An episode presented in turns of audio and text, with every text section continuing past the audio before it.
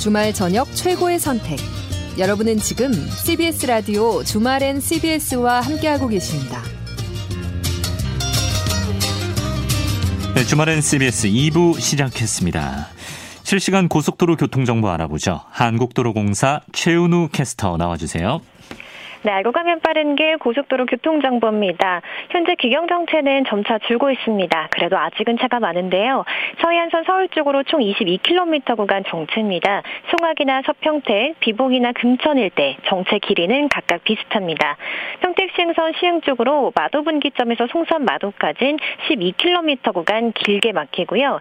경부선 서울 쪽으로 안성 분기점에서 남사, 또 기흥 동탄에서 수원 신갈까지 밀렸다가 도심 진입하는 길 달래내 반포 사이는 정체가 꾸준한데요. 안성에서 반포까지는 1시간 20분가량 예상됩니다. 영동선 인천 쪽으로 덕평에서 양지터널까지 9km 구간 가장 어렵고요. 그 뒤 아주 짧은 정체들을 지나다가 다시 군포에서 반월터널, 군자분기점에서 끝까지 차가 많습니다. 서울 양양간고속도로 서울 쪽도 강원권은 수월하고요. 남양주금소부터 강일까지만 7km 구간 정체입니다. 그리고 수도권 제일순환선 판교에서 구리 쪽 광 광암터널에서 토평까지는 8km 구간 막히고 경기 서쪽은 송내를 중심으로 양방향 6, 7km 구간 가장 차가 많습니다. 제2경인선 인천 쪽으로 일찍분기점이나 남동에서 주춤하다가 끝자락인 시점 부근에는 사고 나면서 상위 두 개 차로 막혔습니다. 주의해서 통과하시기 바랍니다. 지금까지 주말에 CBS와 함께하는 한국도로공사 교통센터 최연이었습니다. 아, 순직한 김동식 소방관을 위해서 예, 마음을 전하고 계신 분들이 많이 계시네요. 나인선님께서 시민을 위해 수고하신 분이 안타깝게 하늘나라로 가셨네요. 남은 분들에게도 위로를 보냅니다. 뒷번호 9009번님께서도 김 대장님의 별세에 삼가 고인의 명복을 빕니다. 남겨주셨고요. 어, 또 어떤 청취자분께서는 그 소방관님이 제 친정 조카가 같이 근무하는 구조대장님이었고 그날 저희 조카도 출동해서 밤새워 근무했다고 합니다. 늘 걱정했는데 또 이런 일이 생기고 말았네요. 그분이 얼마나 무섭고 뜨거웠을지 마음이 아픕니다. 라고 이렇게 적어주셨는데, 예, 다시 한번 애도의 마음을 전하고요. 예, 영면하셨으면 좋겠습니다. 우리 청취자분 조카분께서도 참 감사한 일 하고 계시네요. 고맙습니다. 7212번님께서 요즘 들어 계속 우울한 날을 보내고 있습니다. 주말인 느낌도 별로 안 나요. 근데 주말엔 CBS를 접하니까 주말 느낌이 나네요. 라고 하셨습니다. 예, 그렇죠. 예, 저희가 주말에만 하는 방송이기 때문에 저희 방송이 어딘가에서 흘러나오고 있다면 주말입니다. 예, 당연한 얘기를 하고 있죠. 저는 뭐 반대로 주말에 일을 하고 평일에 쉬는 사람이 됐기 때문에 어, 평일이 주말 같습니다. 네. 신통방통님께서 어, 우리는 화이자 대신 지화자 어떻게 안 될까요? 백신 개발? 라고 하셨네요. 예, 이렇게 또 진행자로서 게시판을 이렇게 보다 보면 무방비 상태에 있기 때문에 아, 이런 아재 개그, 아지매 개그 훅 들어옵니다. 예. 아직 저희 기술 시스템이 이런 걸 못 걸르고 있어요. 아재 개그 백신 예, 진행자들한테 맞출 필요가 있다라는 생각이 들고 면역력이 좀 높아졌으면 좋겠습니다. 저도. 한차이님께서 모기가 손등을 물어서 부풀어 오르고 가려워요. 예, 뭐 적선하셨다 생각하시고, 예, 좋게 좋게 생각하시고요. 손톱 십자가 만드시기 바랍니다. 또 이제 CBS이기 때문에 이렇게 해결책으로 손톱 십자가 이런 거 한번 언급해 드립니다. 잠 못 이루는 밤 이어가죠.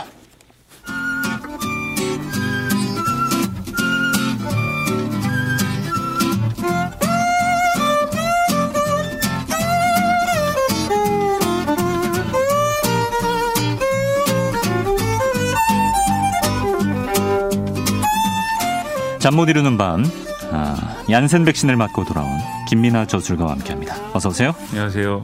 아 반갑습니다. 이제 저희 주말엔 CBS 고정 게스트들의 백신 접종률이 25%. 아 그래요? 예, 실제 접종률과 비슷하지 않습니까?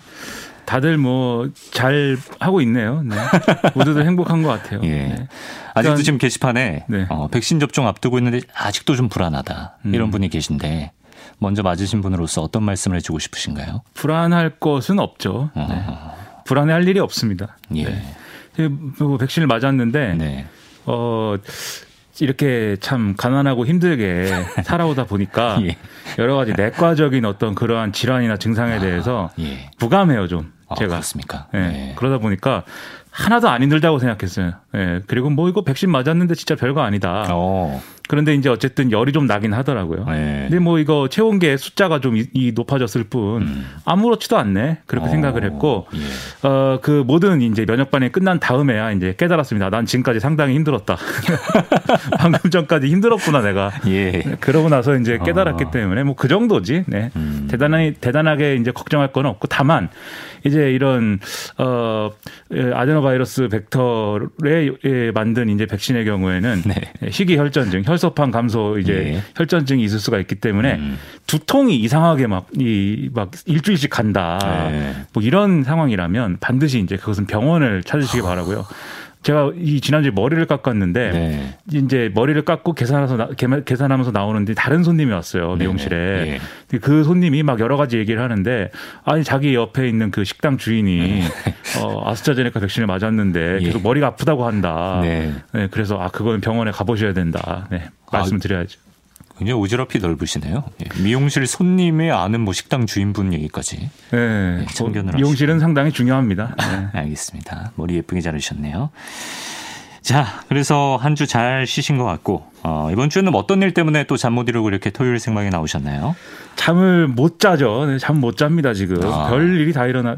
그 예? 제가 이, 이 자리에서 예. 제가 윤석열 전 검찰총장을 상당히 많이 이제 어, 욕을 했습니다. 네. 그분이 들었는지 모르겠지만 네. 예, 욕을 많이 했죠. 그랬더니 이제는 예. 최재형 감사원장이 대선 나온다고 또 신문에 아. 다 이제는 거의 확정적으로 나오고 예. 저는 윤석열 전 검찰총장은 여론조사에 대선 후보 지지율이라도 높게 나왔지. 네. 최재형 감사원장은 그런 것도 아니지 않습니까? 어.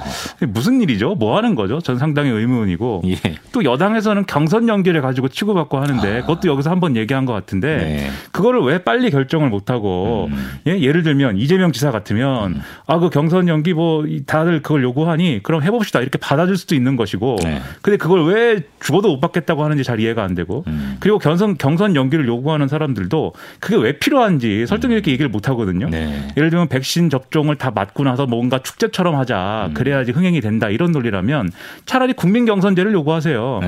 근데 뭐 별 명분이 없어 보이고 예. 그래서 사람들이 보기에는 저거는 왜 안 받아주냐 이런 음. 기분과 함께 네. 저걸 왜 요구하냐 이런 네. 기분이 동시에 들기 때문에 네. 결국 밥그릇 싸움하는 거 아니야? 얘기가 이렇게 되거든요. 그렇게 보이죠. 네. 그래가지고 이해가 안 되는 일들이 많지만. 음. 그러나 그런 얘기는 또 하면 또 지겨우니까 네. 오늘은 여당이 어. 의원총회에서 종부세 완화를 결정한 것으로 한번 잠을 내보자 아, 보겠습니다. 예. 오늘 굉장히 빌드업을 희한하게 하시네요. 예. 그래서 의총에서 뭐를 구체적으로 결정했다는 겁니까? 1가구 1주택자의 종합부동산세 부과 기준을 지금 이제 공시가 9억 원에서 공시가 상위 2%로 변경했다라는 건데요. 지금 기준으로 이제 공시가 상위 2%를 보면 한 11억 어, 원 정도이다라고 음. 볼 수가 있겠는데 네. 어쨌든 2%로 바꾼 겁니다. 예. 그리고 1주택자의 양도소득세 비과세 기준도 거래 가격 9억 원에서 12억 원으로 상향했다라는 음. 건데 즉 원래대로면 양도소득세를 이제 주택 거래할 때 내셔야 됐던 사람들이 이 기준을 적용하면은 안 내도 되는 사람들이 늘어나는 거죠. 그렇죠. 다만 이 주택을 장기 보유할 경우에 이 양도소득세 특별공제해 주는 게 있는데 네. 이 장기 보유 특별공제를 일부 수정 설정했기 때문에 1주택자라도 시세 차익을 크게 거둘 경우에는 양도세가 지금보다 늘어날 수는 아. 있는 그런 부분이 있고요. 네. 그다음에 다주택자의 경우에는 지금 이제 원래 기준이 공시가 합산액 6억 원 이게 유지가 되고 네. 또 지난해 7월 달에 이 중과세를 하기로 한 그 좀 강화한 부분이 있는데 그것도 음. 이제 유지를 한다는 거고요. 네. 그다음에 이 모든 집값 상승의 어떤 아 모든 원인처럼 지금까지 지목이 됐던 음. 임대사업자 있지 않습니까? 네. 주택임대사업자 세제 축소 방안 이것은 원점에서 다시 검토하기로 아. 했습니다. 알겠습니다. 자, 일단 뭐 부자 감세다 뭐 말들이 많은데 하나하나 찾아보기 어, 살펴보기로 하고요. 언제부터 적용되는 건가요? 지금 더불어민주당 얘기는 당정 협의를 거쳐서 다음 달 국회에서 관련 법안을 처리할 것이다 이렇게 얘기를 하고 있는데요. 음. 그렇게 되면은 어 이러 이게 그대로 지금 처리가 되면은 그러면 결국 내가 종부세를 내는지 여부는 올 11월에 발송될 이 고지서를 음. 통해서 알 수 있게 되고 네. 이 11월 달에 이제 받게 되는 그 고지서부터 이제 이 내용이 적용이 될 가능성이 커졌고요. 음. 그리고 지금 양도세 비과세 구간 확대하는 것 자체는 법을 통과하면 즉시 시행될 가능성이 크다 이렇게 음. 전망이 되고 있습니다. 네. 당론을 이렇게 결정한 배경 어떻게 봐야 될까요? 지금 언론에 의총에서 오간 논의들이 쭉 소개가 돼 있거든요. 네. 그래서 그걸 좀 기준으로 해서 보면은 일단 이 원안을 제출한 이 여당의 부동산 특위의 위원장을 맡고 있는 김진표 의원은 이렇게 이 제도가 필요하다는 이유를 이렇게 설명을 했습니다. 지금 집값이 올랐고 그, 그에 따라서 세금 부담이 상당히 폭증했기 때문에 부동산 민심이 악화되어 있는 상황이다. 음. 그래서 만약에 이번에 종부세 완화를 못, 종부세 이 관련 완화를 못하면 서울과 부산 이런 데서 100만 표 정도로 이 일을 잃게, 잃게 되는 것이고 어, 그러면 내년 대선에서는 이길 수가 없다. 음. 이렇게 주장을 했습니다. 네. 그리고 일각에서 부자 감세다 이런 비판을 하지만 지금 이 안을 적용하면 전체 종부세 수 중에 5조 이 5조 8천억이 전체 세수인데 네. 이 중에 감소하는 게 659억 원이다. 아, 그러니까 그래요? 총 이제 비율로 따지면 1.2%밖에 줄어들지 않는다. 네. 뭐 감세가 그렇게 크게 되는 건 아니다. 네. 이렇게 설명을 했는데요. 예. 어, 반대 논리로는 반대 토론에 나섰던 이제 진성준 의원이 했던 이야기가 많이 보도가 되고 있습니다. 뭐라고 있습니까? 이것은 이 결국 부자 감세 아니다. 그리고 현재 전체 주택의 3.1%가 종부세를 지금 내고 있는데 전체 음. 주택 소유자의 그런데 이 과세 대상이 전체 주택의 3.1%에 불과한데 이거를 2%로 줄이는 게 음. 부자들 세금 깎아주는 거 외에 뭐가 있냐. 네. 그리고 종부세 지금 면세 대상 9만 명인데 이 사람들 세금을 깎아주면 정말 100만 표가 되는 거냐. 어. 아, 그 의문이다. 오히려 청년, 신혼부부 그리고 무주택 서민들의 분노와 저항을 자초하는 게 되지 않겠느냐 음. 이렇게 주장을 했습니다. 네. 근데 이제 의원총회에서 이제 결국 이걸 가지고 이제 표결을 한 것인데 아, 표결을 붙인 결과는 특이가 된 이 방금 말씀드린 그 안이 과반 이상을 득표를 했고 음. 결국 선거의 유불리를 따져서 음. 종부세 완화하는 게 맞다 이런 음. 결론이 나왔다라고 볼 수가 있겠죠. 네. 대선에 미칠 영향과 관련해서 구체적인 숫자가 이제 찬성 측 반대 측에서 보이는데 어디는 100만 표 얘기를 하고 어디는 면세 대상 9만 명이다. 왜 이렇게 숫자의 차이가 납니까? 이게 이제 세금을 내냐 안 내냐 이걸 이제 기계적으로 딱 자르면 그럼 9만 명일 수 있는데 네. 지금 앞에 보셨듯이 3.1% 수준 지금 전체 주택의 종부세 과세 대상이 3.1%인데 그걸 2%로 줄이면 이제 1.1%가 차이가 나는 거잖아요. 그렇죠. 네. 그게 이제 9만 명이라고 얘기하는 건데 네. 또 이것도 근데 기준에 따라서 계산에 따라서 뭐 달라질 수는 있습니다. 예를 어. 들면 조선일보는 이렇게 계산을 했어요.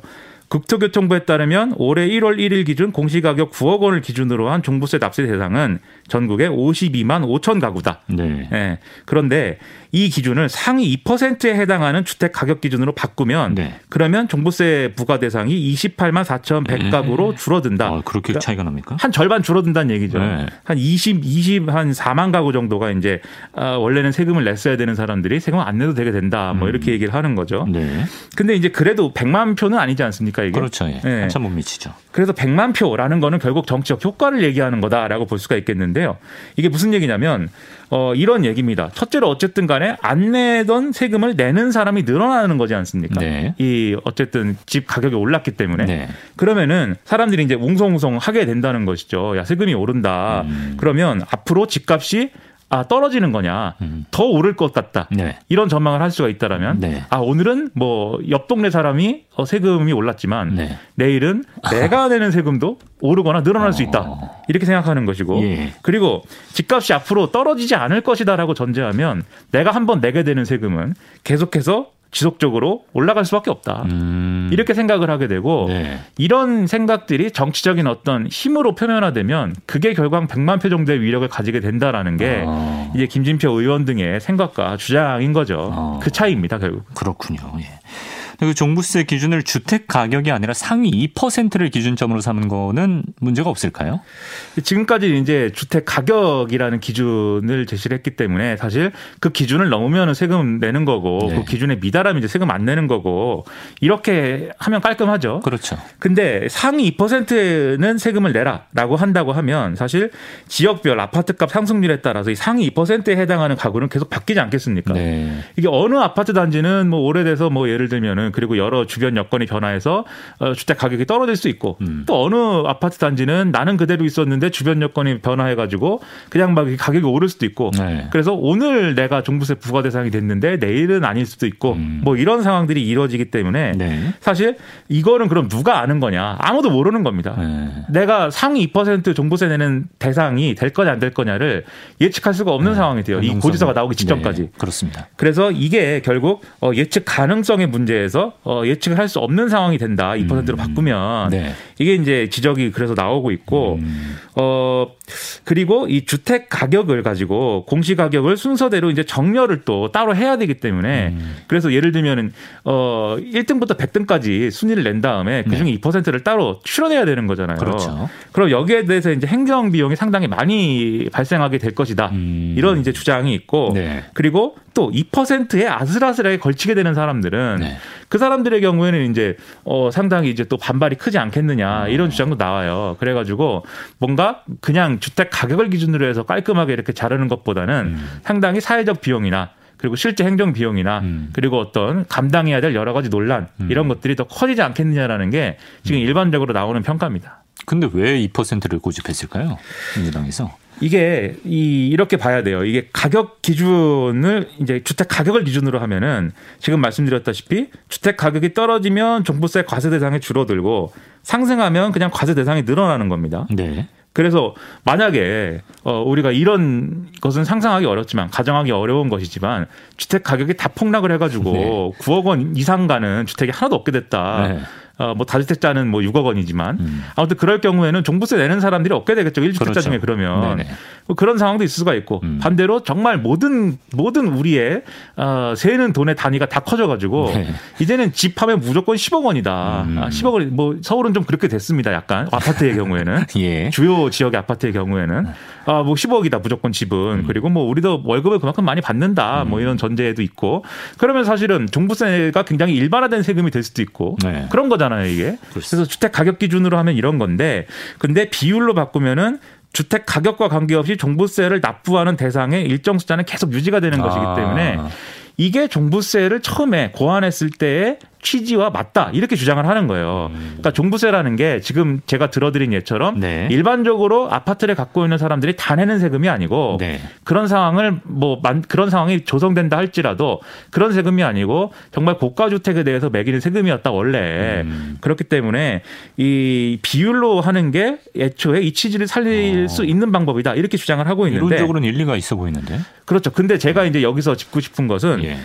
종부세 과세 대상이 줄어드는 게 문제였으면 지금 이 얘기 안 나왔습니다. 그죠? 아. 주변에 종부세를 내는 사람이 하나둘 사라져서 예.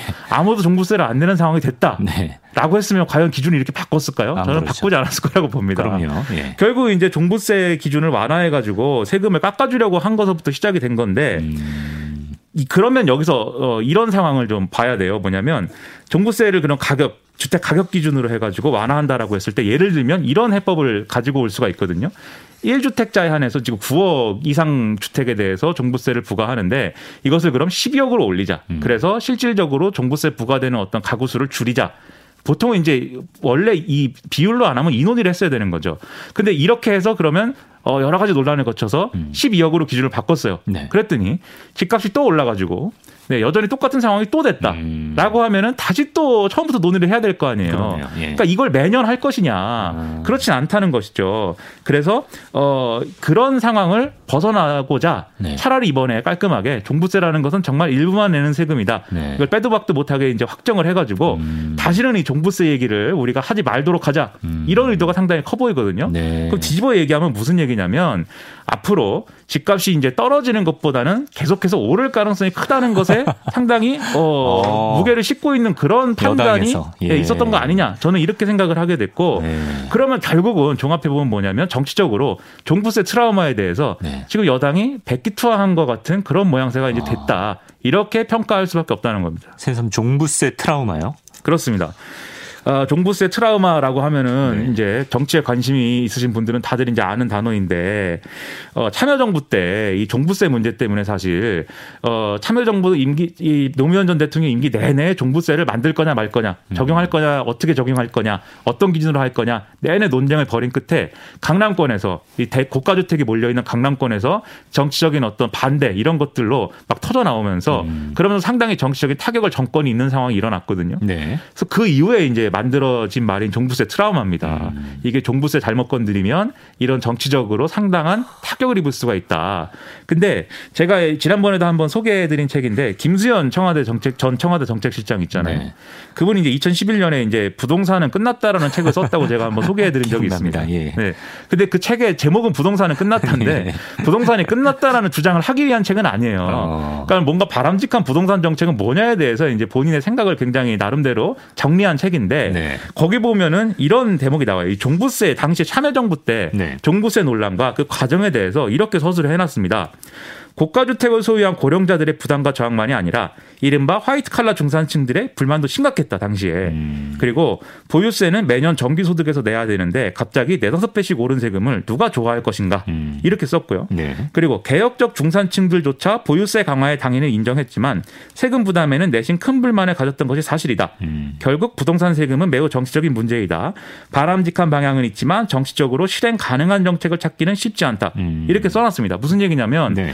종부세와 같은 이러한 이제 세금을 가지고 뭔가 야 이건 해야 되니까 한다. 이런 기준으로 접근을 했더니 자기들을 지지했어야 될 음. 개혁적인 중산층들조차 네. 이 세금 문제에서는 태도를 달리해서 결국은 정치적인 지지 유실로 이어지더라. 음. 그래서 당위가 있다고 해서 그것을 반드시 추진할 수 있는 그런 정치적 동력이 뒷받침된다는 음. 보장은 없기 때문에 네. 그래서 종부세, 이 보유세 문제는 당위로만 건드리기가 어려운 문제다라고 이 책에서 이미 실토를 하고 있어요. 예. 2011년에 쓴 책입니다. 이때는 보수 정권이에요. 네. 그러면 지금 정권을 이제 2017년도에 잡 았잖아요.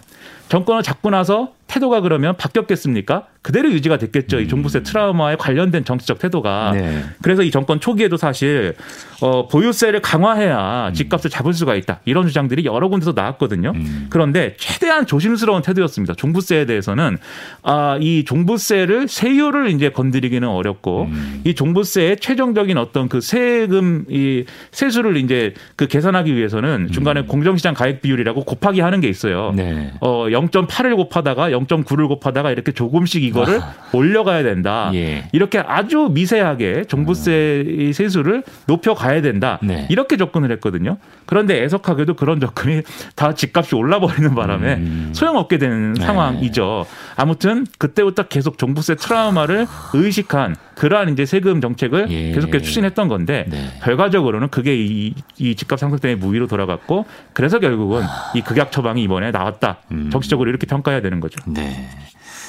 또 트라우마에 무릎을 꿇었다. 내년 대선을 앞두고. 근데 자산이 늘었으면 세금을 더 내는 건 어떻게 보면 당연한 얘기인데. 그렇죠. 당연한 얘기입니다. 예. 근데 또 이제 여기서 이제 그 좀 우리가 같이 봐야 되는 게 당연히 우리가 정치적인 문제에 대해서 이건 당연하다 얘기하고 탁 무자르듯이 자르고 넘어가면은 사실 그 속이 시원하고 음. 어, 당연한 얘기로 끝나면 이게 좋죠. 네.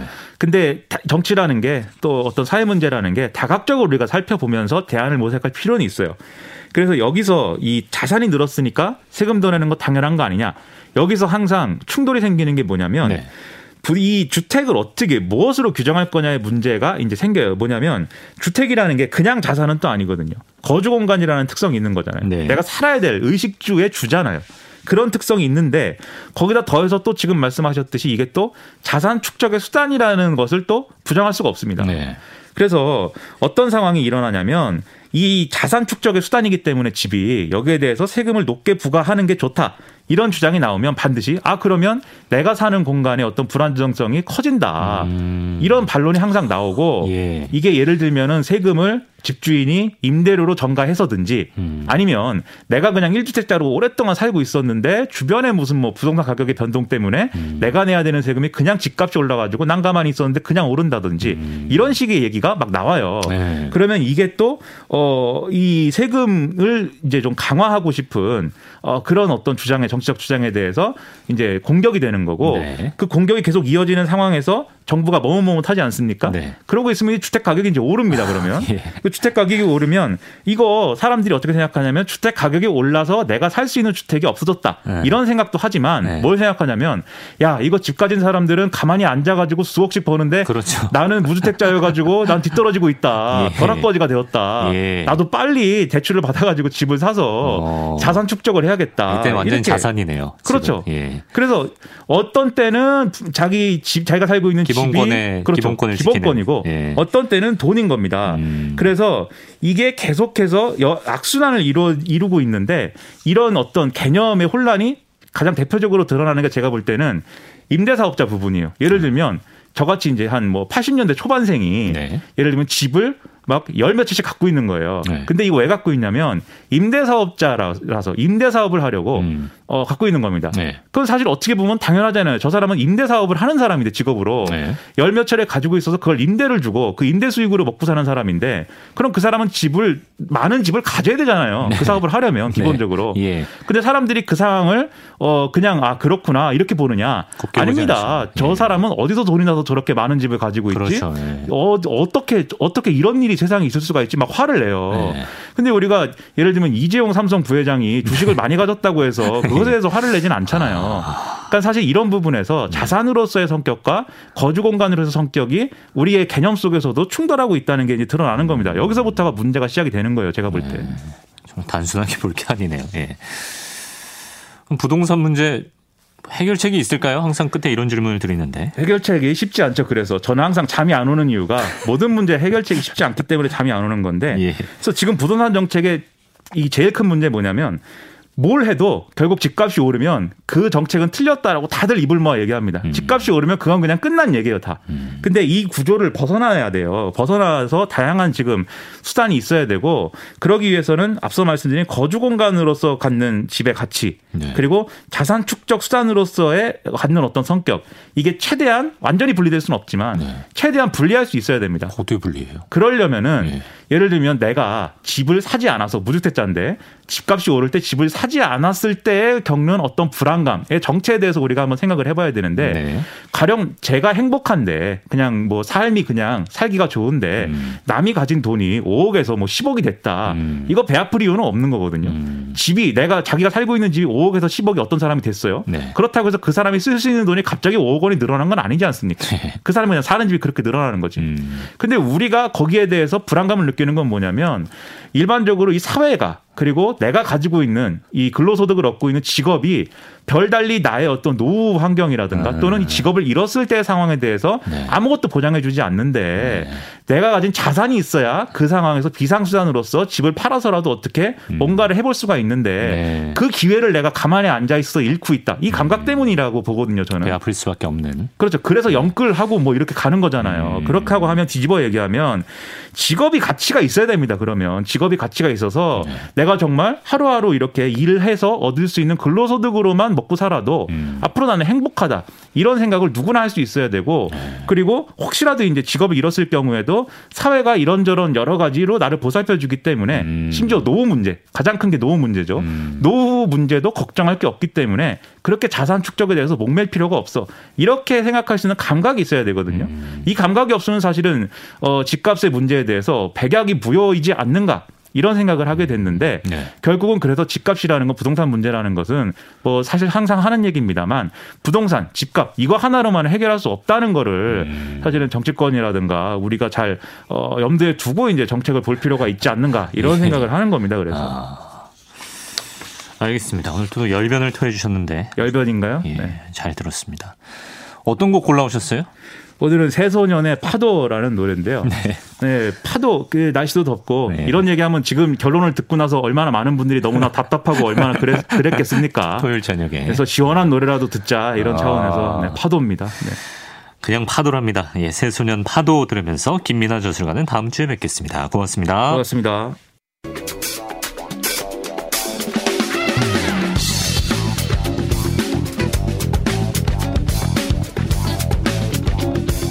네, 주말엔 국제 뉴스 시간입니다. 조윤주 외신 캐스터 오늘도 함께합니다. 안녕하세요. 네, 안녕하세요. 자, 신종 변이 바이러스, 델타 바이러스의 위력과 어떤 공포를 이제 국제사회에서도 좀 인정하는 분위기인 것 같아요. 네, 맞습니다. 델타 변이 바이러스가 전 세계 변이 바이러스의 지배종이 되고 있다. 세계보건기구에서 나온 말입니다. 네, 맞습니다. 어, 인도에서 발견된 코로나 변이 바이러스, 이제 델타 변이 바이러스를 부르는데요. 이게 전 세계 변이 바이러스의 주종이 되고 있다고 음. 세계보건기구가 밝혔습니다. 아, 델타 변이 바이러스는 기존의 변이보다도 감염력이 훨씬 더 강하고요. 네. 증상도 더 치명적이라고 합니다. WHO 수석 과학자인 수미야 아, 수아미타난 박사가 이 델타 변이가 전 세계 감염 확산을 일으키는 주된 변이 바이러스가 되고 있다고 밝혔습니다. 네. 그러면서 스위스 제네바에서 언론 브리핑하면서 델타 변이 바이러스가 감염력이 매우 높아서 이제는 주된 변이 바이러스가 되고 있다라고 설명을 음. 했습니다. 아, 연구 결과 보면요, 이 어, 인도발 데이터 변이 바이러스는 영국에서 발견된 알파 변이보다 감염력이 60%가량 더 어, 높다고 합니다. 예. 어, 알파 변이도 2019년 12월 달에 중국에서 발견된 코로나19 바이러스보다 감염력이 더 높은데요. 델타는 이 알파보다 더, 더 감염력이 더 높다. 어. 이렇게 하고 있는 겁니다. 그러니까 네. 인도에서 막 환자들이 엄청나게 많이 나온 것도 결국은 이 변이 바이러스가 확산되면서 나온 건데 예. 전 세계적으로 이런 일이 벌어질 가능성이 있다라는 겁니다. 음. 음, 그리고 이제 WHO에서는요, 브리핑을 하면서 델타 변이가 전 세계 80개국에 이미 확산됐다고 밝혔습니다. 네. 어, 그리고 이제 이 델타 변이가 다른 변이와 어, 또 다른 증상을 나타낼 가능성이 있기 때문에 추가적으로 연구도 필요하다고 WHO가 밝혔습니다. 음. 뿐만 아니라 미국의 질병통제예방센터 국장 역시 미국에서도 이미 41개 주에서 델타 변이가 발견이 됐고요. 네. 미국에서도 이미 이 델타 변이가 지배적인 종이 될 가능성이 충분히 있다 이렇게 어, 전망했습니다. 네. 어, 실제로 미국에서 일주일 전에 신규 감염자 6% 정도가 델타 변이 감염자인데요. 지금은 10%로 어, 일주일 만에 확 올라갔습니다. 확산하고 있네요. 예. 그러니까 예. 6에서 10%면 숫자는 별로가 아닙니다만 이거 퍼센트로 따지면 거의 50% 이상, 음, 50은 가까이 증가하는 그렇죠. 겁니다. 예. 추세가. 네, 맞습니다. 그리고 영국 같은 경우에도 지금 뭐 세계에서 가장 먼저 백신 접종도 했고 네. 그리고 백신 접종률도 한 번 맞은 사람이 전체 국민, 그러니까 성인을 봤었을 때 80% 정도 네. 되거든요. 네. 그럼에도 불구하고 지금 하루 확진자가 만명 넘게 나오고 있습니다. 다시 확 뛰었어요. 그러니까 네, 기존 그, 백신 1회 접종하는 걸 무력화시킬 수도 있다는 거 아니에요? 네. 네. 일단 뭐 지금까지 알려진 바로는 아예 효과가 없는 건 아니지만 네. 그러나 어, 말씀드린 것처럼 감염력이 높기 때문에 음. 우리가 기존에 알고 있는 코로나19 바이러스보다는 어떻게 보면 좀 백신에서 좀 더 강한 면을 가지고 있다라고 봐야 될 것 같습니다. 네. 그래서 이제 어 영국은 지금 3차 유행이 시작됐다라는 우려까지 나오고 있고요. 네. 실제로 어, 신규 감염자의 제가 어제 뉴스 봤을 때는 60% 이상이 델타 변이 감염자인데요. 음. 오늘 다시 봤더니 90% 신규 음. 감염자 90%가 델타 변이 감염자다 음. 이렇게 하고 있습니다. 그래서 네. 영국은 이렇게 이제 확진자가 계속 나오면서 방역 규제 완화도 한 달 더 연기했고요. 음. 이런 가운데 포르투갈은 리스본이 이번 주말에 이동 제한 조치를 진행을 했습니다. 음. 역시 네. 변이 바이러스 때문이고 뭐 독일 같은 경우도 어 지금 신규 확진자의 6% 정도가 델타 변이 바이러스 감염자인데 네. 이게 계속 증가 추세이기 때문에 가을쯤에는 독일에서도 이 델타 변이가 음. 주종이 될 것 같다 이런 얘기가 나오고 있습니다. 예. 그래서 유럽 연합 정상들이 24일부터 25일까지 대책 회의 한다고 합니다. 그래요. 음. 예. 그러니까 지금 현재 백신으로 이 델타 변이를 막을 수 있느냐 이건 좀 연구를 조금 더 지켜볼 필요는 있겠네요. 네, 그렇습니다. 네. 그래서 앞에 말씀드렸던 이 WHO의 수아미타나 박사도 기존의 백신이 델타 변이를 확실하게 막을 수 있는지 그건 아직 좀 잘 모르겠다라고 말하면서 역시 추가적인 연구가 필요하다라고 음, 지적을 했고요. 네. 어, 지금 현재 독일의 백신 업체인 퀴어백이 4만 명을 대상으로 임상 3상 시험을 해봤는데 네. 자사가 개발한 코로나 백신 일구 효과가 49%에 어. 불과하다고 했는데 그 이유가 변이 바이러스 때문인 것 같다. 이렇게 해라고 있습니다. 네. 한편 영국 보건당국은 파이자나 아스트라제네카 백신을 2회 접종한 경우 음. 델타 변이에 감염되더라도 입원할 정도로 중증으로 증상이 악화되는 것은 일단 막을 수 있다라고 음. 밝혔습니다. 그러니까 만약에 백신 접종을 한다면 2회를 맞아야 된다면 반드시 2회까지 음. 가능한 빨리 맞는 것이 좋을 것 같습니다. 예. 어. 정말 이렇게 코로나 끝날 때까지 끝난 게 아닌 것 같고 맞아요. 계속 네. 이렇게 변이를 거듭하면서 정말 독감처럼 네. 풍토병화 되는 거 아닌지. 음. 그래서 전문가들도 처음에 이제 그 걱정을 했었죠. 변이가 나올 거다 분명히. 그렇죠. 네. 네. 근데 그게 예상대로 지금 나오고 있고 음. 감염도 높고 좀 치명적일 수도 있고 음. 이제 그런 걱정이 나오는 거죠. 네, 현실이 됐습니다. 네.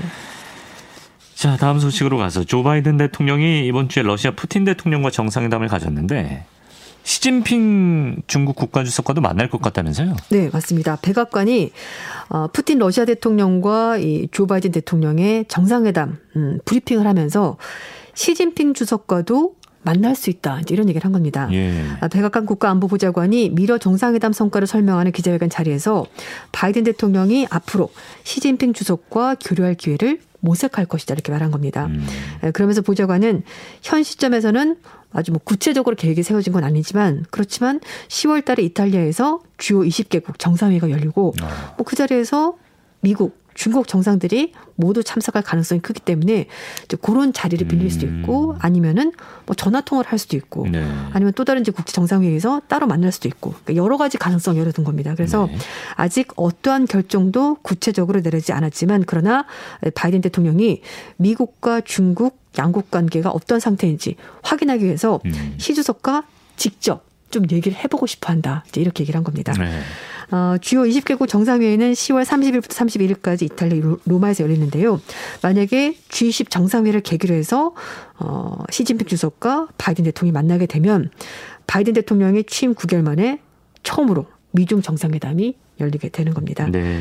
음, 바이든 대통령은 푸틴 대통령과 이번 주 스위스 제네바에서 만났고요. 뭐 여러 가지 뭐 해킹 문제, 뭐 인권 문제 이런 거에 대해서 미국의 입장을 정확히 전달을 했고 네. 또 뭐 푸틴 대통령도 바이든 대통령에서 긍정적 평가했지만 그래도 또 자기 나름대로 러시아 입장 설명했습니다. 민감한 문제에서는 여전히 대립하는 모습이 약간 좀 이견이 있었습니다. 예. 그래서 아마 바이든 대통령이 시진핑 주석을 만나겠다라고 하는 것도 음. 어떻게 보면은 미국의 입장을 시 주석에게 정확하게 전달하겠다라는 아. 의중이 바이든 대통령에게 있는 게 아닐까 이제 예. 그런 해석도 나오는 겁니다. 시 주석이 안 만나주지 않을까요? 싫어. 뭐 실제로 바이든 행정부가 출범하고 나서도 미중 관계가 녹록치가 않고 그렇죠. 미국은 중국 압박을 계속하고 있는데 어, 이번에는 화웨이를 비롯한 중국 기업을 좀 제재하는 네. 그런 내용의 소식이 있네요. 그렇습니다. 미국의 연방통신위원회가 17일 날 미국의 국가안보에 위협이 된다고 판단되는 업체 장비에 대해서 승인을 전면 금지하는 방안을 표결에 붙였고요. 어, 4대 0 만장일치로 통과시켰습니다. 네. 그리고 또 하나는 이전에 승인을 했었던 업체에 대해서도 이거를 번복을 할 수가 있는 겁니다. 소급해서. 네, 다시 따져보니 아닌 것 같아. 그러면 아. 이제 철회할 수가 있는 건데요. 예. 지난 3월달에 연방통신위원회가 국가 안보 위협으로 규정한 화이, GT, 하이테라, 하이크비전, 다와 등 다섯 개 기업이 이제 이번에 또 대상이 포함이 된 건데요. 네. 어, 연방통신위원회 위원장 대행은 이번 조치로 미국의 통신망에서 신뢰할 수 없는 장비가 배제될 것이다. 이렇게 말하면서 음. 불안정한 네트워크 장비를 미국 통신에 대한 접근을 허용하게 되면 결국 미국의 5G 산업 자체가 약화될 수 있다라고 얘기를 했습니다. 네.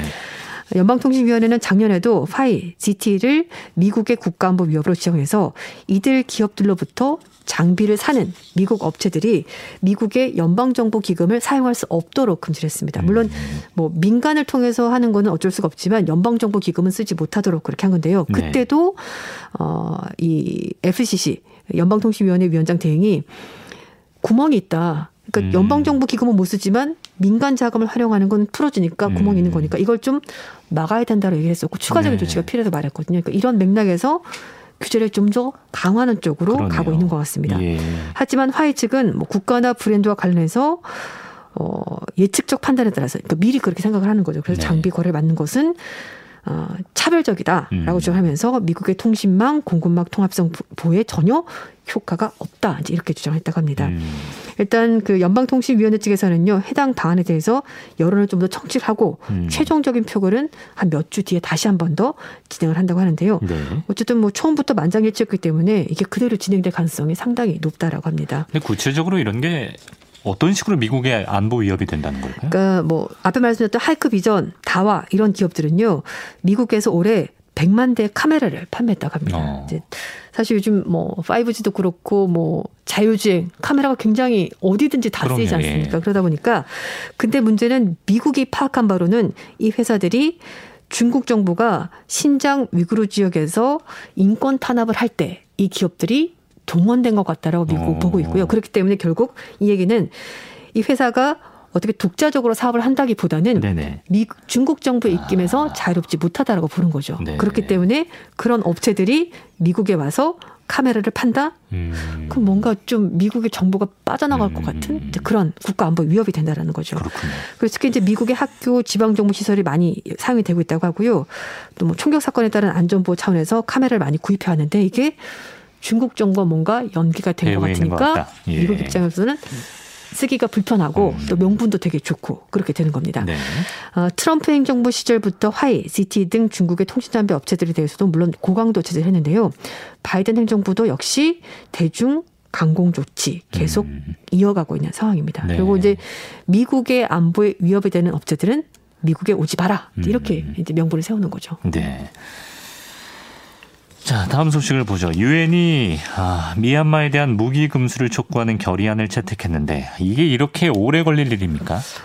지금 넉 달 지났거든요. 쿠데타 네, 발생한 지. 맞습니다. 네. 뭐 사실 외신을 통해서 많은 사람들이 목숨을 잃고 그리고 구타당하고 끌려가고 그런 거 많이 보도가 됐는데요. 네. 좀 늦은 감이 있죠, 사실은. 근데 어쨌든 유엔 총회가 18일 날 미얀마 군부 쿠데타를 강력히 규탄했고요. 제재를 촉구한 결의안을 아, 채택을 했습니다. 결의안은 찬성이 119표, 반대가 한 표, 그리고 기권이 36표 이렇게 야, 나왔는데요. 많네요. 음, 네. 뭐 전원이 동의하는 과정은 아닙니다만 그러나 이제 표결로 진행이 됐고요. 중국, 러시아, 인도는 기권, 벨라루스는 반대 표를 던졌습니다. 네. 근데 이제 기권표를 던진 나라가 더 있는데 미얀마가 속해 있는 어, 아세안에서는요. 인도네시아, 말레이시아, 싱가포르, 필리핀, 베트남은 찬성. 표를 음. 던졌습니다. 하지만 네. 뭐 브루나이, 캄보디아, 라오스, 태국 이런 나라들은 기권하면서 아세안 내에서도 어, 미얀마의 군부 쿠데타를 바라보는 시각이 좀 달랐습니다. 네. 아, 결의안 내용을 보면 모든 회원국은 미얀마로 무기 유입을 차단할 것을 촉구한다라고 말하면서 무기 금수 제재 필요성을 강조했고요. 그리고 미얀마 군부가 과도하게 사람들의 목숨을 빼앗는 폭력을 쓰고 있다라고 음. 어, 지적을 했습니다. 예. 그리고 평화 시위들을 겨냥한 모든 폭력을 즉각 중단해라 이런 요구도 했고요. 뿐만 아니라 현재 어, 구금 중인 윈민 대통령과 아웅산 수치 국가 고문을 비롯해서 자의적으로 구금하거나 기소 또는 체포한 사람들을 모두 석방해라 이것도 요구했습니다. 그리고 네. 미얀마가 민주주의 체제로 다시 돌아가야 된다라고 다시 촉구했습니다. 어, 한편 외신에서는 이번에 유엔 총회 결의안이 미얀마 군부 쿠데타에 대해서 국제사회가 비판적인 시각을 가지고 있다는 것을 잘 보여줬다는데 일단 의미가 있다라고 평가했습니다. 한편 어, 안토니오 구테스 유엔 사무총장이 연임이 확정이 됐습니다. 같은 날 그래서 네. 어, 앞으로 이제 5년도 사무총장 하게 될 텐데요. 군부 쿠데타가 일상적인 일이 되는 세상에서 사람들이 절대 살아갈 수 없다. 이건 절대 받아들일 수 없는 일이다라고 강조했습니다. 음. 그리고 주 유엔 유럽연합 대사 역시 결연에 대해서 군부의 정당성을 박탈하고 자금에 대한 폭력과 인권 유리를 규탄한 것이고 미얀마 상황에 대해서 광범위하고 보편적으로 국제사회가 규탄하는 거다 이렇게 음. 규정을 했습니다. 네. 그리고 어, 주 유엔 미얀마 대사는 찬성표를 던진 다음에 유엔 총회가 약화된 결연을 채택하는데도 시간이 너무나 오래 걸려서 실망했다 이렇게 음. 표현했고요. 그러면서 그 어느 나라도 군부를 지지해서는 안 된다는 점이 매우 중요하다 이렇게 음. 입장을 밝혔습니다. 네. 이 결의안이 뭐 미얀마 군부에 대해서 구속력이 있는 건 아니잖아요. 아니죠. 예. 그렇지만 어쨌든 이제 국제사회가 미얀마 군부가 쿠데타를 일으킨 대해서 굉장히 걱정을 하고 있고 네. 우려스럽게 보고 있다는 걸 어떻게 보면 이제 공식적으로 음. 표명을 한 거죠. 아, 시간이 걸리긴 했습니다만. 시간이 너무 오래 걸린 것 같아요. 각 네. 나라들이 자기 그렇죠. 이속만 챙기다가 이렇게 음. 오래 걸린 느낌. 그 사이 사상자도 많이 발생했고. 그렇죠. 그러니까 뭐 중국 같은 경우는 미얀마 군부와 뭐 사업도 많이 하고 있고 네. 여러 가지 이권이 달려 있으니까 음. 음, 이런 유엔의 존재 가치 자체가 좀 퇴색하는 느낌도. 그러니까요. 예. 네. 맞습니다. 어, 소식을 하나 더 보죠. 어, 현지 시간으로 18일에 이란에서 대선이 치러졌는데요. 어, 강경 보수 성향 라이시 후보가 압승을 거뒀다면서요? 네, 그렇습니다. 어, 13대 이란 대통령 선거가 있었습니다. 이제 최종 후보가 4명이었는데요. 개혁주의 성향의 헴마티 그리고 말씀하신 강경 보수 성향의 라이시 이제 그 외에도 두 명이 더 있는데 어, 이란에서는요, 대통령 당선되기 위해서 과반 투표가 필요하다고 합니다. 네. 1차 투표에서 과반 투표한 사람이 없으면 2차 투표를 하게 되는데 음. 가장 표를 많이 얻은 사람이.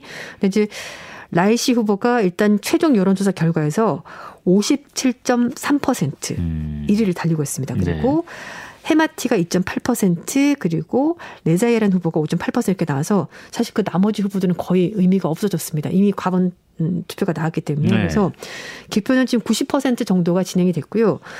근데 투표율이 굉장히 낮았어요. 47, 8%밖에 안 되는데 이건 어 코로나 사태와도 좀 관련이 있고 그리고 라이시 후보가 워낙 강력한 대선 후보여서 굳이 투표를 하러 가고 싶지 않다라고 하는 사람들도 있었기 때문에 네. 그렇다라고 외신들이 보도했는데 일단 뭐 최종 개표 결과는 아닙니다만 다른 후보들도 라이시의 당선을 축하하는 인사를 음. 하고 있습니다. 어, 헨마티가 서한을 보내서 어, 당선 축하한다 이렇게 좀 밝혔고요. 네. 그리고 하산 루하니 대통령도 TV 연설을 통해서 당선인 이름을 구체적으로 말하지 않았습니다만 국민들이 선출한 사람에게 축복한다라면서 사실상 음. 당선을 인정했습니다. 그래요. 라이 씨는요 강력한 이란을 위한 대중정부 이런 슬로건을 내걸고 부패, 경제난을 해결하겠다라고 음. 주장을 하고 있습니다만 네. 그러나 1980년대 정치범을 학살했던 데 관여했다는 비판을 받고 있기 때문에 네. 서방과는 사실 사이가 그렇게 좋은 인물이 아닙니다. 그럼 이란 핵, 핵 협상은 앞으로 어떤 식으로 될까요? 일단 핵 협상은 계속 진행이 될 것 같아요. 왜냐하면은 라이시 후보도 핵 협상 진행하겠다라고 얘기하고 있고 네. 어, 이란 최고 종교 지도자 하메네이도 어, 협상 재개하는 것이 좋다라고 얘기하는데 문제는 말씀드린 것처럼 라이시 후보가 그 강경파이고 네. 그리고 그때 이제 정치범들을 5천 명 정도 대량 학살한 있어요. 그때 관여했던 인물이거든요. 그렇기 네. 때문에 미국도 이란과 핵 협상은 해야 되겠다라고 말을 하긴 하지만 그러나 강경파가 대통령이 돼서 음. 협상에 관여하게 되면 좀 조건이라든지 예. 이런 게 달라질 부분이 있거든요. 일단 네. 진행은 되겠지만 그 전에 기대했던 것보다는 좀 다른 방향으로 음. 또는 세부 사항이 좀 조정되는 방향으로 갈 수도 있고 또 미국 음. 정치권에서는 굳이 그런 사람과 협상을 다시 해야 되냐라고 음. 반대의 목소리도 나올 수 있다라는 그런 전망이 나오고 있습니다. 예, 네. 알겠습니다. 이란 대선 소식까지 전해주셨어요. 외신캐스터 조윤주 씨였습니다. 고맙습니다. 감사합니다.